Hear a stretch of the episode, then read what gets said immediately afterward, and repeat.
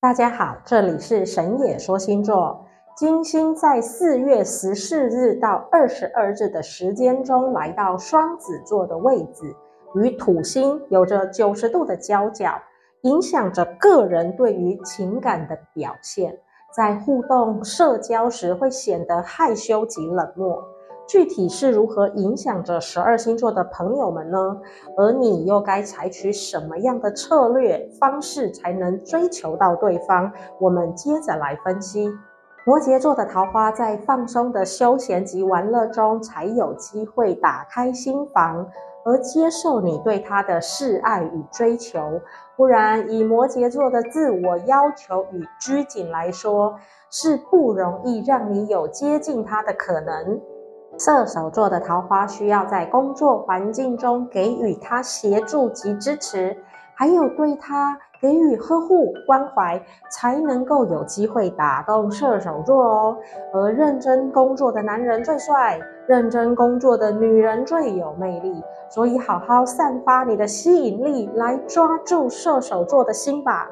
天蝎座的桃花最有利的位置是能与他并肩合作的伙伴。当然，也可以是他的竞争对手。总之，是要能够平等、实力相当的存在。至于是要站在天蝎座的身边，或者是他的对立面，就看你的选择喽。天秤座的桃花在于能够提供支援及资助之人。古装剧里常有一句“路见不平，拔刀相助”，就颇符合这个情境，有种英雄救美的气氛。如果你想要追求天秤座，快快拿出你的架势来。处女座的桃花落点在于能够给予他灵性层次提升及引导之人，所以在这个时候，内在美及内在涵养很重要。如果你要安排约会，也要设计比较具有探索、追寻还有灵性方面的行程，才能够配合得上处女座的档次。狮子座的桃花，请展现你良好的形象、名誉及声望，来让他动心。如果你有自己的专长或技艺，也是可以引起他的注意哦。所以要追求狮子座，得好好加油，好好的展露才华。巨蟹座的桃花，在同个社团、同个机关团体当中的同好朋友，最有机会近水楼台先得月。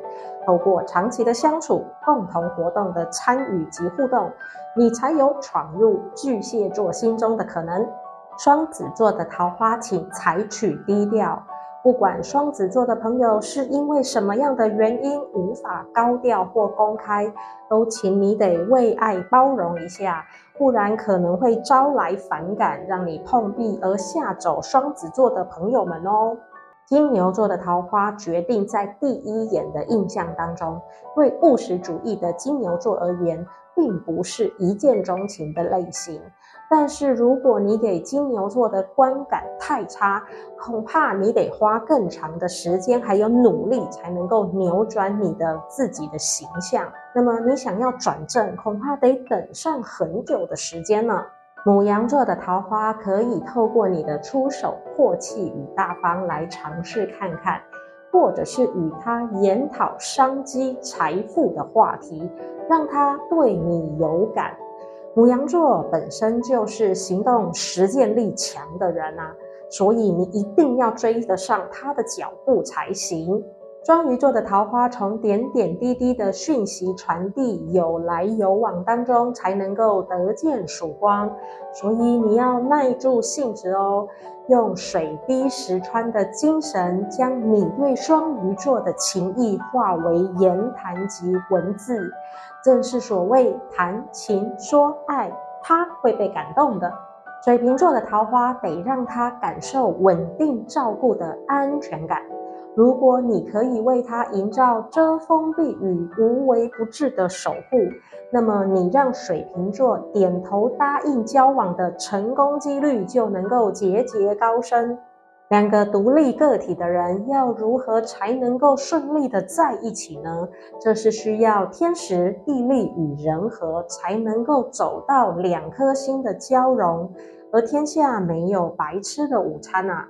我们神也说星座祝福大家，想要逐爱成功，就得掌握攻略。